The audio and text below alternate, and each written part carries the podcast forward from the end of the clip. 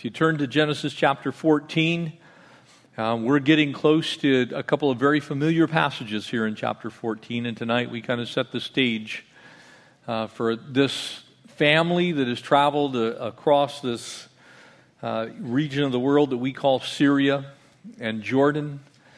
Uh, Abraham has come from Haran, he's entered the land of Canaan. Uh, there was a famine in the land. He got into an initial uh, fight amongst the inhabitants of the land. He goes down to Egypt thinking that something good is going to happen. He's now come back. And, and we find that, strangely enough, oddly enough, that there is a war against flesh and spirit, against the righteous and the unrighteous, against those that walk in the spirit, those that walk in the flesh, those that are carnal, and those that are spiritual. And, and so Abraham remember this that as we speak about being saved, or as we speak about being a believer, Abraham was a type of a believer, a type of a saved person, though his price, like your price and my price for our sin, would not be paid until Jesus actually died on Calvary's cross, was laid in the grave, and raised three days later. But he believed by faith, he died in faith, and thereby is really a type of a Christian, if you will, though he was not technically a Christian. He represented what we would call uh, the side of, of this battle that's going to transpire that would be inhabited by believers, people that were trusting in God, resting in God, had faith in God, uh, were, were walking with God, desired to have lives that exemplified uh, who God is. And so Abraham in that sense, is a type of believer. He's also a picture or a type of Christ in the Old Testament. And so when we use the word type, we're looking at an Old Testament example of something that will become completely clear in the New Testament. And so tonight, uh, we see this, this war really of flesh and spirit that begins uh, in earnest here in Genesis chapter 14. We'll tackle the first 16 verses tonight. So let's pray and ask God to speak to us through His Word. Father, we again uh, love you. We're so grateful as we learned this morning to just be able to call you Jesus' friend. And we pray that as we sit down in the living room, maybe a little bit like a home study tonight, that you would speak to us, encourage us, and strengthen us. And as we study your word, would our eyes be open to the truth? Would you help us to understand and to rightly interpret and to apply? The things that we find here in this passage. And so, Lord, bless us as we study. Thank you. In Jesus' name, amen. Verse 1 here in Genesis chapter 14 And it came to pass in, in the days of, of Amraphel, the, the king of Shinar, and Arioch, the king of Ellasar, Chedorlaomer, the king of Elam, and Tidal, king of the nations, and that isn't the title king like he, you know, was out in the ocean somewhere. His name is actually Tidal, and the word is translated their nations, and the Hebrew is actually Goyim. And so he would have been the king of the non Hebrew people uh, in the region, in the land of the lower Jordan Valley. And so he was a Gentile king that was mixed in and amongst those that were Hebrews uh, in that basic region that they made war with Bera, the king of Sodom, and Birsha, the king of Gomorrah, Shinab, the king of Admah, and Shemeber, the, the king of Zeboim. And remember, the im ending always means a people group. So when you see Sheboi, it is Sheboim, or the, the people of Zebo. And the king of Bela, that is Zoar. And all these were joined together in the valley of Siddim that is the Salt Sea. So this whole picture takes place in the lower Jordan Valley. Uh, it is near the modern day Dead Sea, and there's an area that today is called Sodom. Uh, it's the area of Sodom, and there are asphalt pits and all those things, and we'll get into that a little bit later uh, as we as we get a little closer to the study really that focuses in on Sodom and Gomorrah. That is the Salt Sea. In 12 years, they served Chedorlaomer and the 13th year they rebelled. And so it doesn't take too long for these inhabitants to have made some allegiances and alliances, and then a war breaks out. And this is not a war like you and I would think about a war, um, but it is certainly, as far as they were concerned, uh, an international incident because the nations then were very small. They were generally uh, geographic regions, and so they would have their own king. And, and, there's a group of kings on each side here. And in the 14th year, Chedorlaomer and the kings that were with him came and attacked Rephaim in Ashteroth Karnaim, and Zuzim and Ham, and Iminim, that's not Eminem as in the rap artist,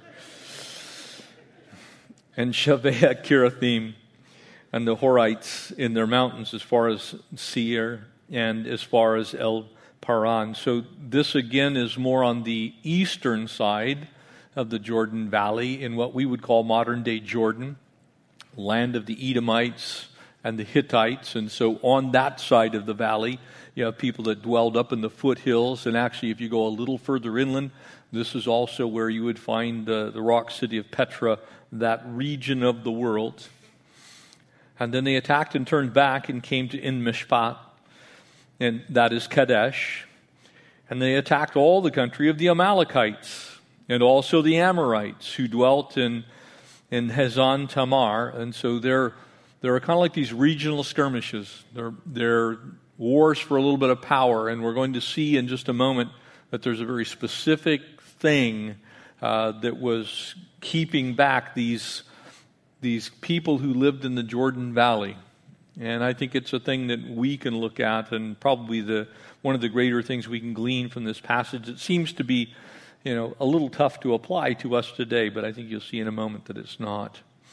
And the king of Sodom, the king of Gomorrah, and the king of, Ad, no, the king of Admah, and the king of Zeboim, the king of Bela, that is Zoar, went out and joined together in, in battle in the valley of Siddim against Chedorlaomer, the king of Elam, Tidal, the king of the nations, and Amraphel, the king of Shinar, and Arioch, the king of Ellasar, four kings against five. So you can kind of see that they have now made an allegiance. It's kind of like you have the Allied and the Axis uh, groups in World War II, and they're each on their own side. They've made up their own little uh, group of kind of nation states, and so they're they're now going to come together and, and work together uh, in battle. And now the valley of Siddim was full of asphalt pits, and this is where it'll get interesting here uh, in a couple of chapters. And the kings of Sodom and Gomorrah fled and fell there, and the remainder fled to the mountains. And when you look at the Jordan River Valley, if you haven't been there, if you haven't studied it, uh, there are mountains on both sides of the valley. And so, uh, in, whether you're in Jordan or whether you're in the Negev on the, on the western side of the Jordan River Valley, they're very, very, very steep mountains. And in fact, uh, it is in those mountains that the, the city of the Essenes, the city of Qumran, uh, where the Dead Sea Scrolls were found, the reason that they were not found up to that point uh, because they had been there for a very, very, very long time, at, at, the better part of 2,000 years.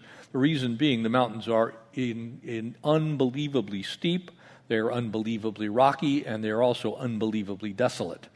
And so this is a very desolate region of the world. Uh, there is no archaeological evidence that it has been anything but desolate, probably in the last three to 4,000 years. Uh, there's no evidence that there was forest in that area. It has always been as it is right now. Very desolate, very hot, very dry. And so here, here is this region to where some fled into the mountains. He took all the goods of, of Sodom and Gomorrah and their provisions, and they went their way. Now, notice this. They also took Lot, Abraham's brother's son, who dwelt in Sodom, and his goods, and departed. And we'll pick up the last four verses in a little bit. So, the first thing that we see is Abraham, this watchman who's, who's watching over his people, and he is going to come to the, the rescue, if you will. This part of the story is largely historical, and so it provides a backdrop so we can kind of understand a little bit of the history uh, of the Hebrew people when they initially settled uh, in the lower Jordan River Valley and then began to reach upwards into the northern extent. And in fact, we're going to find that Abram uh, is going to leave this region and he's going to actually go off and, uh, and rescue Lot. But he's going to go to the city of Dan, and Dan is in the very north of modern day Israel. It's actually very close to the Lebanese border. And in fact, uh, if, you're, if you're in Dan, the city of Dan, there's a national park there. It's the part of the headwaters of the Jordan River. um, the springs that flow up from Banyas in that area and, and make the Jordan River, uh, actually begin roughly at the city of Dan. And so there's about 130 miles that separate these two areas, and it is very sparsely populated with a whole bunch of groups of people. And as A.T. Pierson said very wisely, uh, really the Bible performs uh, a wonderful connection between the spiritual world and the physical world, but he really said that, that history is really his story, that it's really the story of redemption, God saving man from himself. And so the whole of the Old Testament from here on out really is going to be that picture. It's going to be God stepping into time and working in all these things in spite of the failures of Lot, in spite of Abraham's uh, inadequacies. These historical facts are actually just windows kind of into human character, human nature if you will. And so you can see that you have Abraham, who's a righteous man. You have Lot, who's righteous but carnal, who, who has chosen to set himself up in a place that he shouldn't be. And one of the things that I always try and use this passage for is an example to us who are righteous, and we're righteous if we're in Christ. Amen? If you've received Christ, well, you are righteous, not because you're righteous, but you are righteous because he, he, His righteousness has been put in you, and therefore you yourself are righteous. But you can choose, even as someone who has the righteousness of Christ, to put yourself in harm's way by living a carnal life. You can dwell where you want to dwell. You can go where you want to go. God doesn't put restraints on you and say, okay, because you're my child, um, I'm going to put a brick wall in front of absolutely everything that could harm you, and you'll never get there. You can choose to be carnal. That's a picture of Lot. Lot knows the one true and the living God. He's watched Abraham dwell in a tent. He's watched Abraham live a righteous life. He's seen Abraham fail, repent, and get back to God. He's seen Abraham be always found at his altar. He's had a great example in his uncle Abraham, but he's kind of like, eh, that's good for you, Unc, but it's not so good for me. I kind of like it here in Sodom. And so as you look at this passage, you kind of have to look at the backstory behind what's going on, things that we don't actually see. And so Abraham is kind of prepared for all of this. Abraham has actually learned his lesson in that sense. He took a journey down to Egypt, and he is now sitting there in this region of the world going, I am not going to make that mistake again. And I will tell you that's one of the lessons that we as the body of Christ need to learn very early on in our walks with the Lord. And that is you may make mistakes, just don't make the same one twice. Amen? If you make the same one twice, I guarantee you the way the Lord helps you understand it the second time will be more severe than it was the first time, and the third time will be worse than the second, and the fourth and the fifth, and so on and so forth. Each time the Lord will ratchet up the pressure on you because He's trying to steer you away from danger. He knows what's best for you. And so he will use those difficult situations. He'll even let you choose the exact same thing again. But he will also take all the steps necessary to make sure that the next time you choose the wrong thing, it's going to hurt a whole bunch worse than it did the first time. Now, he may, in grace, you may be that one person that gets by with something that the Lord just doesn't work that way. But in a general sense, the Lord absolutely ratchets up the heat on us. Why was Lot in, in such a place as he could be taken? And I think there's some answers in in another passage of Scripture. And it's an interesting thing. You know, when you are a warrior, um, you're ready for war. But people who are not warriors, people who are not battle hardened, people who are not ready for the things that the Lord has for them, people who have not spent time uh, with the Lord, people who do not listen to the Lord, people who are more concerned about the, the ease of life and the ease of living are not ready for war. I can tell you one of the things that you learn very quickly in ministry is ministry is not a bunch of fun all the time. Now, there are things about it that are wonder, they're, they're like anything else. It can be wonderful, it can be fun, it can be refreshing, you can have a great time, and there are smiles and laughters, but ministry is war. And it is an actual battle every day. Sometimes just to get up and continue is a difficulty in ministry because the enemy hates the fact that you're living righteously. So he's going to ratchet up the tension, the pressure on the things around you so that you are going to be in the place where there may be five kings arrayed against you. You, you may have an army that is set against you because your Bible says very clearly uh, that we are to have done everything to stand. We're supposed to gird ourselves with the armor of God. If we're going to stand in these last days, we need to be prepared for battle. That happens by practicing a little bit in the area of warcraft. And I mean that spiritually, of course, for us. I don't want you to go buy guns, don't go buy ammo, don't go get yourself bulletproof vests. I'm not talking about that kind of war. I'm talking about spiritual war. And if you are not ready for what is coming at you, then you will end up like Lot, very easily taken captive. And the world will, the world will have its way. There was a time during the Battle of Waterloo, which was fought, fought just about this time. Uh, it was actually June 18th in 1815, and you may remember that that was Napoleon's final battle. And there they're gathered on the, the field of battle there in modern day uh, Netherlands, but it was it's Belgium then. French army under command of Napoleon, and the Seventh Coalition was, was led by the Duke of Wellington, and the Prussian army were joined in with them. And as they were arrayed on the battlefield, the Duke of Wellington had amassed such a massive troop, uh, a huge array of forces in multiple different phalanxes, that as they were gathered on the field, the Duke of Wellington was well behind the battle lines and he was overlooking the troops.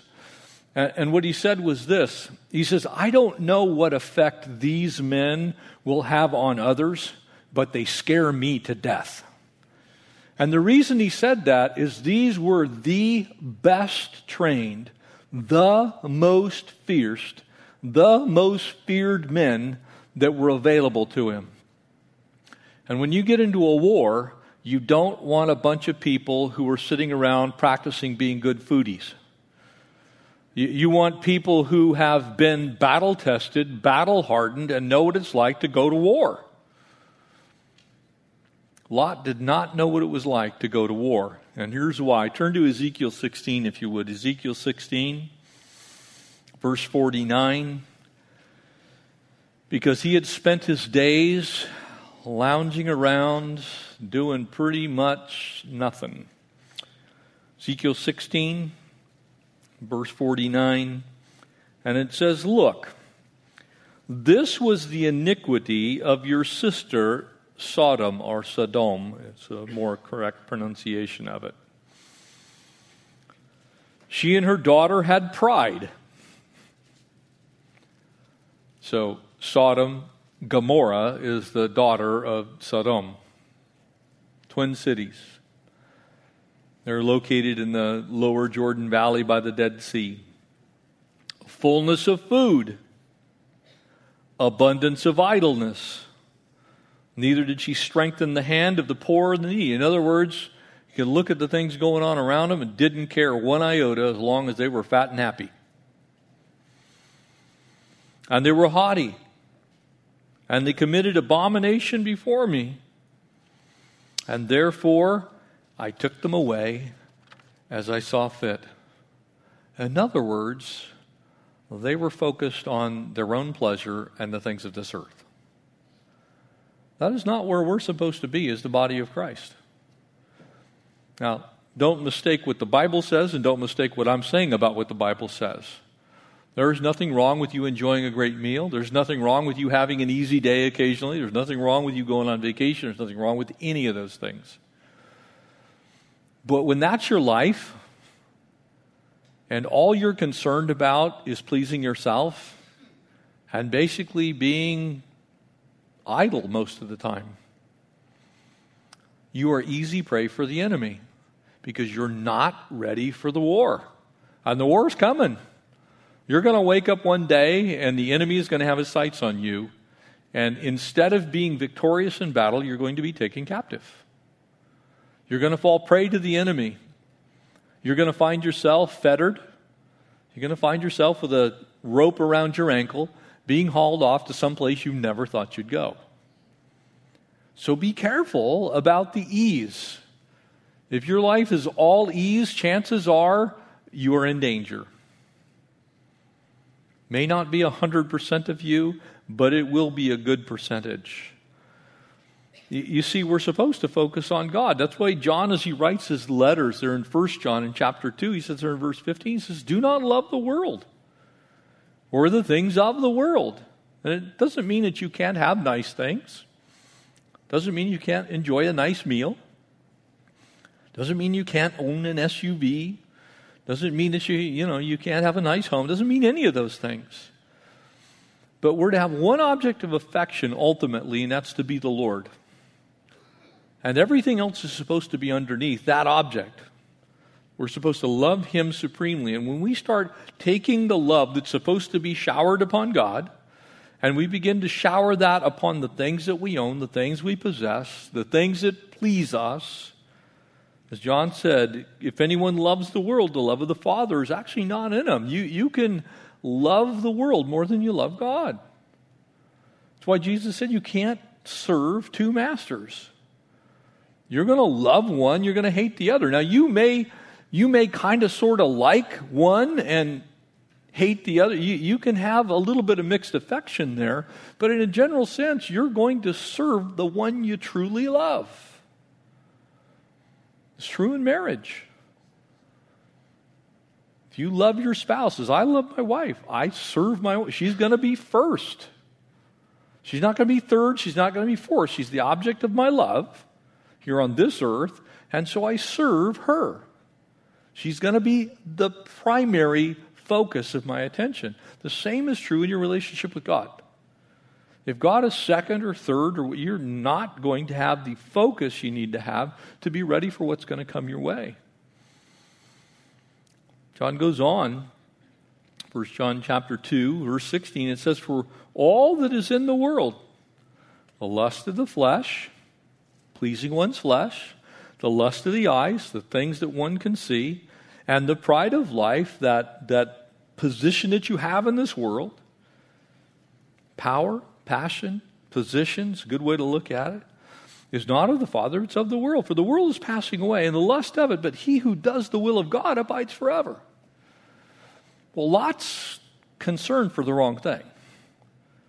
He's concerned for his own ease. He, he's concerned uh, for this place that he's now chosen, as we saw last time. First, he just looked at Sodom. Remember that?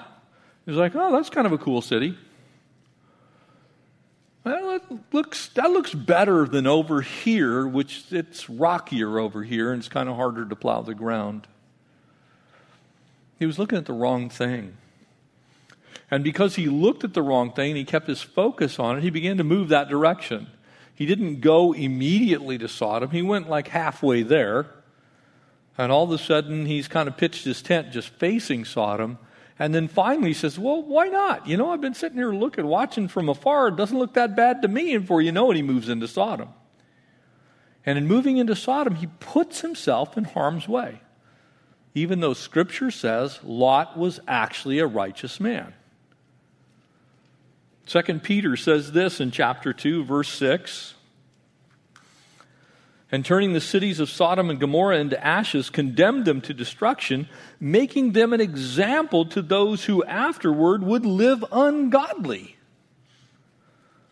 And delivered righteous Lot, who was oppressed by the filthy conduct of the wicked. For that righteous man dwelling among them tormented his righteous soul from day to day by seeing and hearing their lawless deeds. Can you imagine? Think for a moment what Peter is actually saying there. He's saying Lot moved into Sodom, and then his soul was tormented because of what he was seeing day by day that he himself put himself in a position to see. It gives you a picture of exactly how messed up we can be at times. You got to be careful where you camp.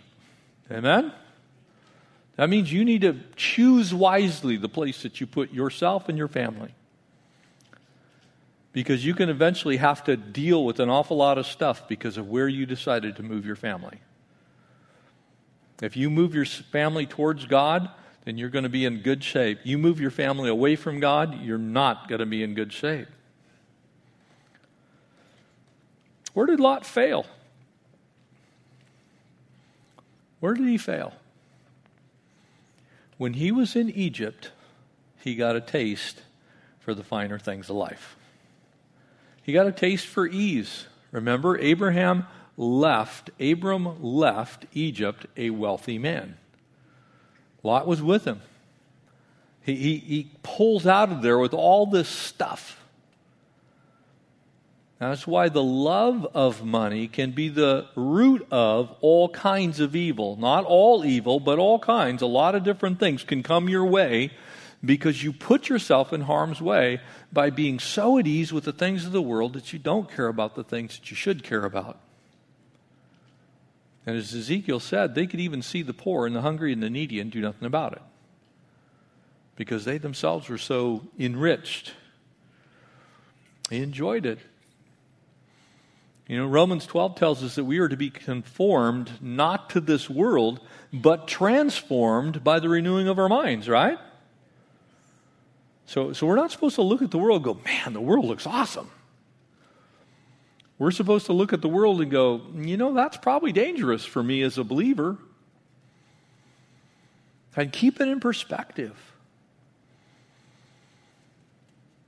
When, when Sodom lost the war, because Lot put his hope and trust in Sodom, Lot lost as well. It's one of the problems that we have here in our country. When we start doing things that unbelievers do, and they're directly against the commands of the Lord, we set ourselves up to be in trouble with God, even though we ourselves are righteous. Do you understand what I'm saying? You can put yourself in harm's way along with the unrighteous when you act like the unrighteous. When you fail to stand up for what is right in the face of opposition, when you just cave in because it's the easier thing to do, and I'm going to address this on Thursday night so you know where I'm going. When the church fails to stand for what God stands for, then we put ourselves in harm's way. We're standing in a place that we shouldn't be standing. We're sitting in a place that we shouldn't be sitting. We're walking with people we shouldn't be walking with. We even begin to talk like people that we shouldn't talk like. Lots of picture of this. Lot had every advantage, and yet he didn't take any of those advantages for the kingdom. He took those advantages for himself. And so, what happens to him? God spanks him. He ends up in captivity. You do not want to end up in captivity. You don't want to be taken captive with the rest of the people that you don't have anything in common with except you, hang, you hung out in their area of sin. I, I fear for our state, I really do. I fear for where we're going. I, I have no idea how this is going to shake out with this new process we have for selecting candidates it basically is the most popular now. We've turned into a popularity contest. There's no opposing view. It's just whoever thinks like the people. We got a lot of people that don't think like Jesus in this state. They don't act like Jesus. They don't believe what Christians believe. And so we may well have zero good opportunities in the upcoming election cycle. It's going to be very, very, very interesting to see how this all shakes out. So I'm encouraging you, family, get out and vote. And vote for people who hold godly values and godly opinions on every subject you can possibly find out about them. Because if we don't, we have no one to blame but ourselves.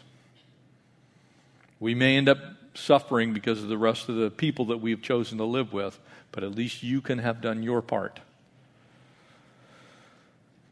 Proverbs 3, verse 11 says, My son, do not despise the chastening of the Lord, nor detest his correction. See, I actually love this passage. Why? For whom the Lord loves, he corrects, just as a father, the son in whom he delights. Amen? So, so the Lord corrects people when we're going the wrong way because he doesn't want us to get too far away from where he is. If we don't listen to those rebukes, if we won't hear what he has to say, if we won't change direction, then he just ratchets up the pressure until we finally get the, the understanding that we need to have because he loves us. Most of you are parents in this room, you know exactly what this principle is like. You know, and the first time first time your child spills a glass of milk, you don't go, you know, okay, that's it, I'm disowning you. You know. It's over. No, you, you, you might say, you know, maybe next time you ought to try putting that glass down before you try and do a back handspring across the kitchen or whatever. You know, you give them a little bit of simple correction. But about the 40th time, when it happens to go inside of the stereo cabinet or whatever, because they've done exactly what you told them not to do for the 40th time, then the, the, the penalty needs to be a little more severe because they're obviously not getting it. God is exactly the same in the way he chastens his children. It's appropriate measures, it's appropriate severity. On the flip side of all of this, Lot was ill prepared and he was living at ease. Abraham was prepared, he was a wise warrior, he was ready to go. Verse 13. And then the one uh, here in Genesis 14 who had escaped came and told Abram, the Hebrew, for he dwelt by the terebinth trees of, of Mamre, the Amorite, the brother of Eshcol, the brother of Aner, that they were allies with Abram. And now Abram heard that his brother, literally his nephew, but his brother spiritually, a fellow righteous person, was taken captive. And he armed his 318 trained servants. Now, that's not a large contingent for an army, amen? That's a small expeditionary force. That, that's a tiny group. You know, it's a couple of platoons, is all it is. It's not a gigantic army. But it is significant given, given the population uh, of Canaan at the time. And notice they were trained servants who were born in his house. He knew who they were, and they went in pursuit as far as Dan. And so here's where the story tells us the, the scope of this expedition from Sodom to Dan, depending on how you travel, between 100 to 120 miles. It's not a long distance, but it's a long distance when you're on foot. And it's a long distance when you're not wearing modern day footwear. It's a long distance when you don't have uh, all kinds of MREs. You don't, you know, you don't pack your stuff, unzip it in a Ziploc bag, throw some boiling water in it, and it's a meal ready to eat they were taking with them all the supplies that they would need, or most of the supplies that they would need to, to fight this fight. And they're going to travel a very long distance. So these guys were trained. And furthermore, where they're going was the largest fortified city in the Canaanite world, the city of Dan. If you travel there today, the, the walled section of the city where you come into the national park, uh, some, of the, some of the buttress walls in there are still 30 feet tall a very large Canaanite city. Multiple gates, 90 degree turns. You're, you're not just going to walk up, even with 300 guys, and attack the city of Dan and be successful. You need to be trained in the art of war. That means Abraham was preparing, even though there was no fighting going on. And I wonder sometimes if the church fails at some of the things that God gives us to do because we're not training when we're not fighting. We just kind of hang out we're not getting ready for the next thing. And I can tell you something in ministry there's always a next thing. Always. It's just around the corner. So he divided his forces against them by night, and he and his servants attacked them and pursued, pursued them as far as Hobah, which is north of Damascus. So now he's gone another 60 miles into modern day Syria. So ultimately, as he transits all this journey, he's traveling hundreds of miles with this little force and he's attacking them at night. He's using wisdom. He's not trying to do a full frontal assault on a walled Canaanite city. He's going to work by stealth. This is like SEAL Team Abram here. And he brought back all, notice the result. He brought back all the goods and also brought back his brother Lot and his goods, as well as the women, had the people.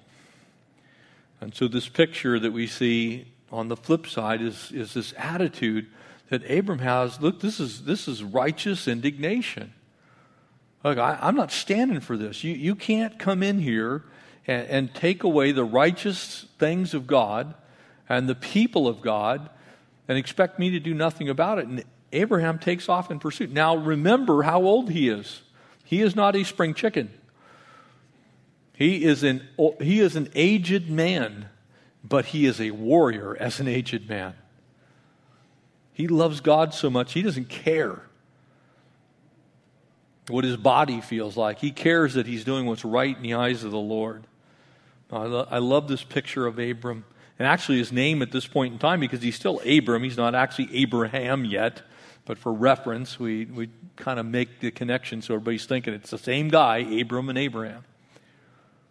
But he's still Abram, and his, mean, his name actually means at this time, uh, the clearest translation is the outsider. He's, he's not really any but on anybody's side except God's. He's on God's side. And that's a good place for us to be. As individuals, the best place for you to be is wherever God is and whatever God's doing. If God's in it, do it. If He's not in it, don't do it. That, that's the wisdom of, of a warrior. And he took things the right way. Abram wasn't going, well, you know, if I, if I leave my sheep and my goats and all the stuff that I got here, you know, I might come back and there won't be anything here. if you can't trust God to take care of what you have here and now, then why would you trust God to take care of anything else? It's a very simple process of thinking. It's like if the Lord doesn't have it, the Lord doesn't have it. Amen? If He's not for you, then you are in trouble anyway.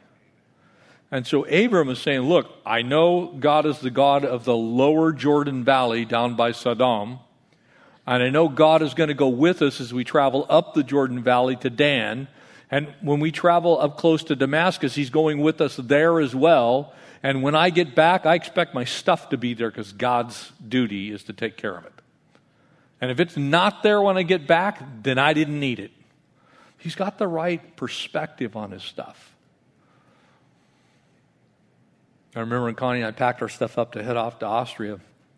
You know, it's kind of a weird thing you know, you just pack your whole life up and you stick what kind of is left of it inside of a mini storage and you buy one way tickets to a foreign country and, you know, you get there and for all you know, you're staying there the rest of your life and you just don't care.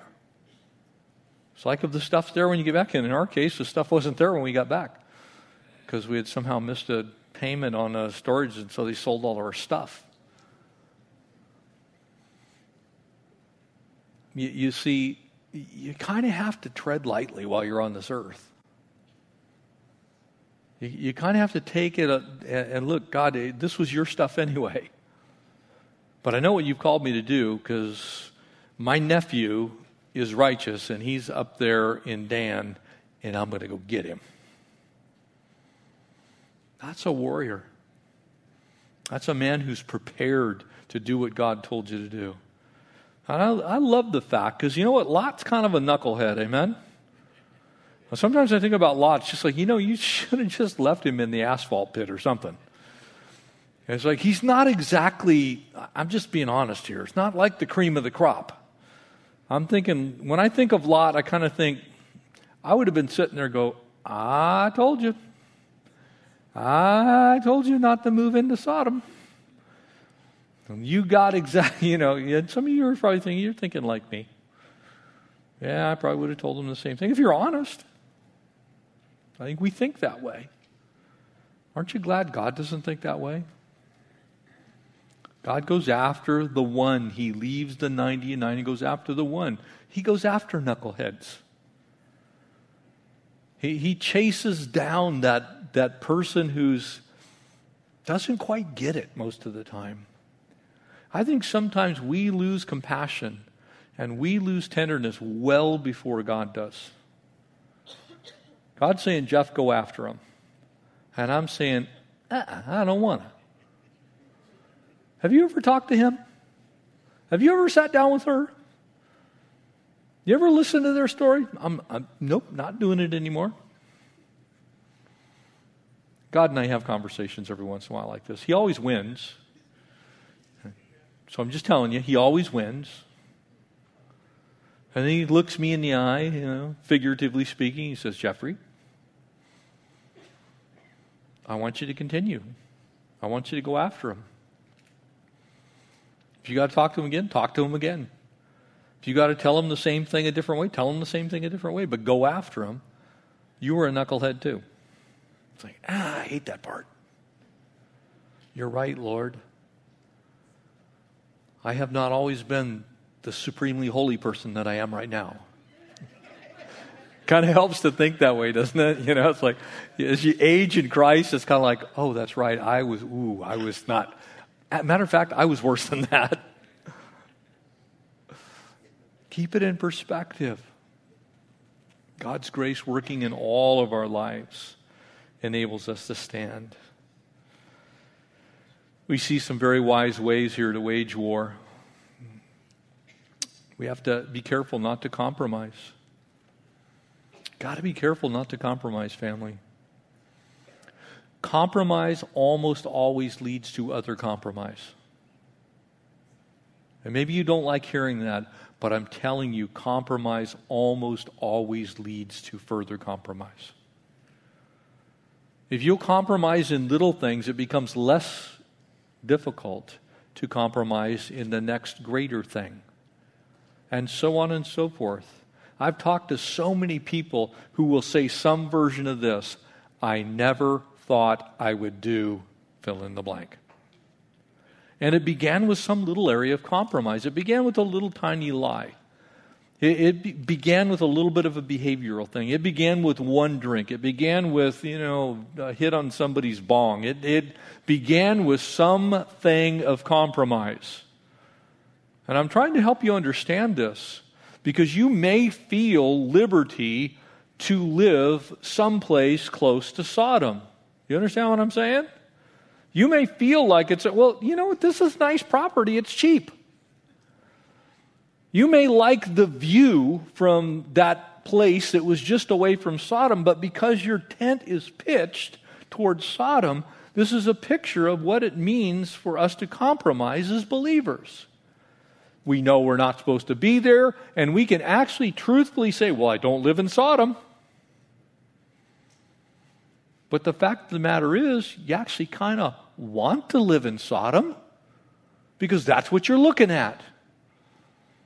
That's the door of your tent is pitched that way. And so be careful. We have to be quick to, to recognize areas in our walk and in our ministry to where we have compromised. We, we can't do that. You see, we can compromise when it comes to general welfare and taking care of people and those kinds of things. We, we can work with some of the people in the world. But when it comes to the things of God, we got to do those things God's way.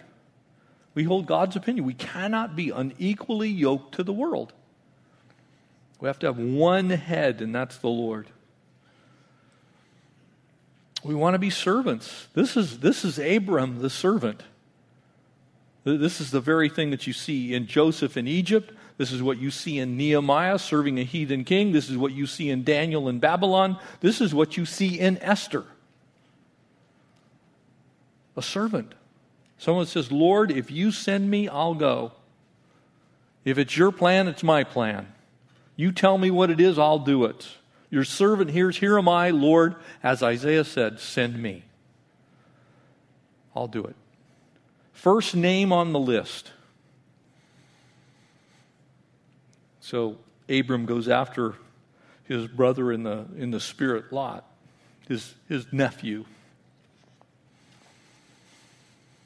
So Abram puts together an awesome army, and I'll wrap it up. Look at some of these things that you can see in this passage, just these few verses. The first thing, they were born in his house. Abram knew the character of these men that were with him because they were born in his house. In a literal sense, like we think of whatever is born of God overcomes the world, these were fellow members of righteousness. They had a care for the things of God. He knew them. So many Christians get entangled with the things of the world and they have no idea who they are actually engaged in things with.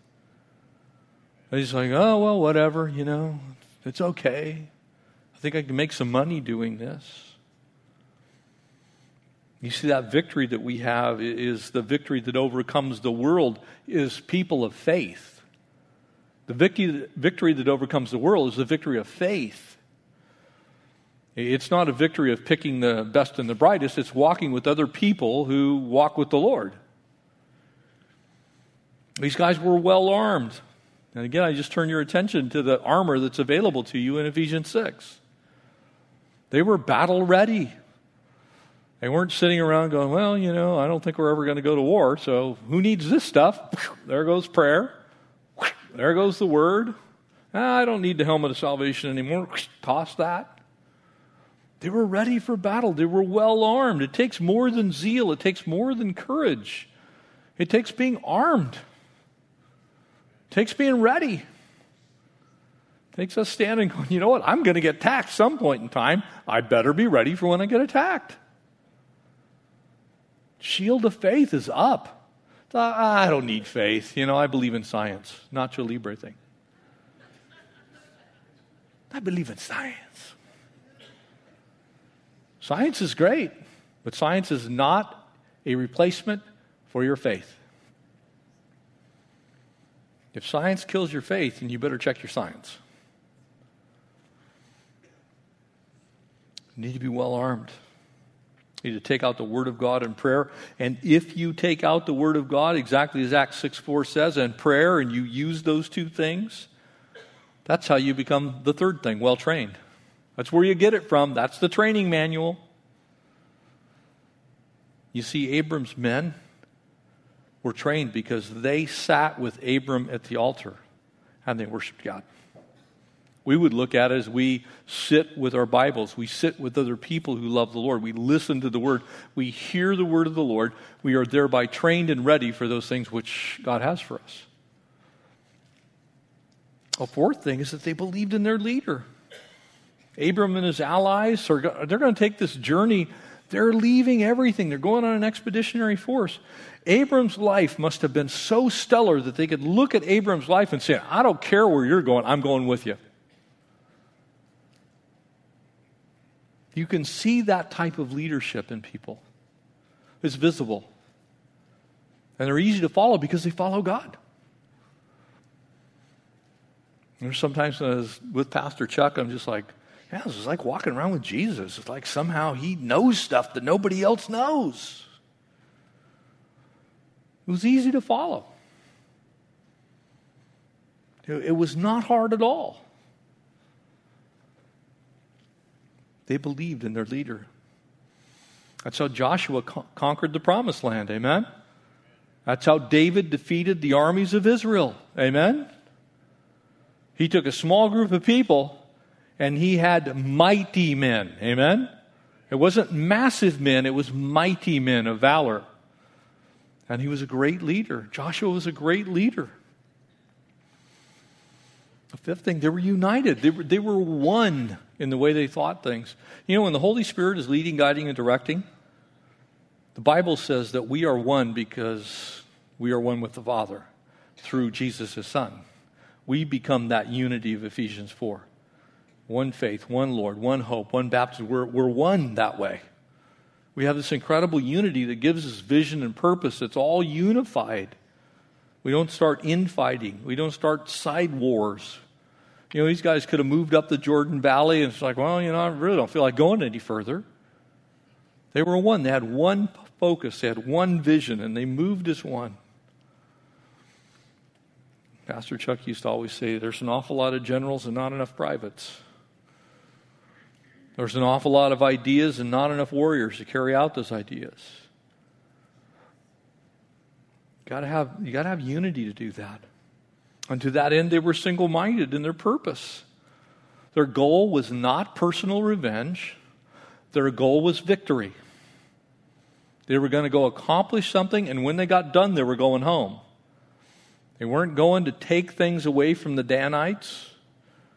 They weren't going to take other property or land. They went to bring the righteous Lot and his family back to settle with the rest of the righteous people. It's kind of a picture how when you have somebody that you know maybe is stumbling and they're, they're falling away, they're, they're going away from the Lord, and you go after them and say, you know what, you need to get back in church. You need to come back to the Lord. You're going the wrong direction. I'm going to hunt you down until you come back. If you're a great friend, you'll do that. You don't let people go easily. And finally, they live to do God's will. This is Paul would write to Timothy, no one engaged in warfare there in 2 Timothy chapter 2 entangles himself with the affairs of this world. You don't get all tangled up in the stuff that's here because we have a greater purpose, and that's to accomplish God's will. And again, doesn't mean that you're not going to have to buy a house, doesn't mean that you're not going to have a car. You know, people often look at these and take a legalistic view of it. Well, you know, Pastor Jeff said, I sold my kids. Said I didn't need them. it's not what I'm saying. What I'm saying is don't get tangled up in it. You, don't get so wrapped up in it that if God removes something or replaces something else, He moves your cheese, okay? That you're okay if He moves your cheese. It's like, it's okay, God. If you see that needs to be done, I don't want to get entangled. I want to please the one who enlisted me as a good soldier. That's what Paul said to Timothy. And you can see the opposite of that. A couple of lives in Joshua 7, there's a guy named Achan. He got entangled to the things of this world. His eyes were set on money. So much so that he would, he would lie to the Holy Spirit. Like, no, I didn't take it. He got entangled. Talk about a guy that was entangled Samson. Very entangled in the things of this life. Even Solomon, to some extent, was entangled in the things of this life. He was wise, but man, did he get tangled up with stuff. How about Saul? Saul was so burnt up with raging jealousy that there might be somebody else the people preferred, that he lost his mind. All because of a position.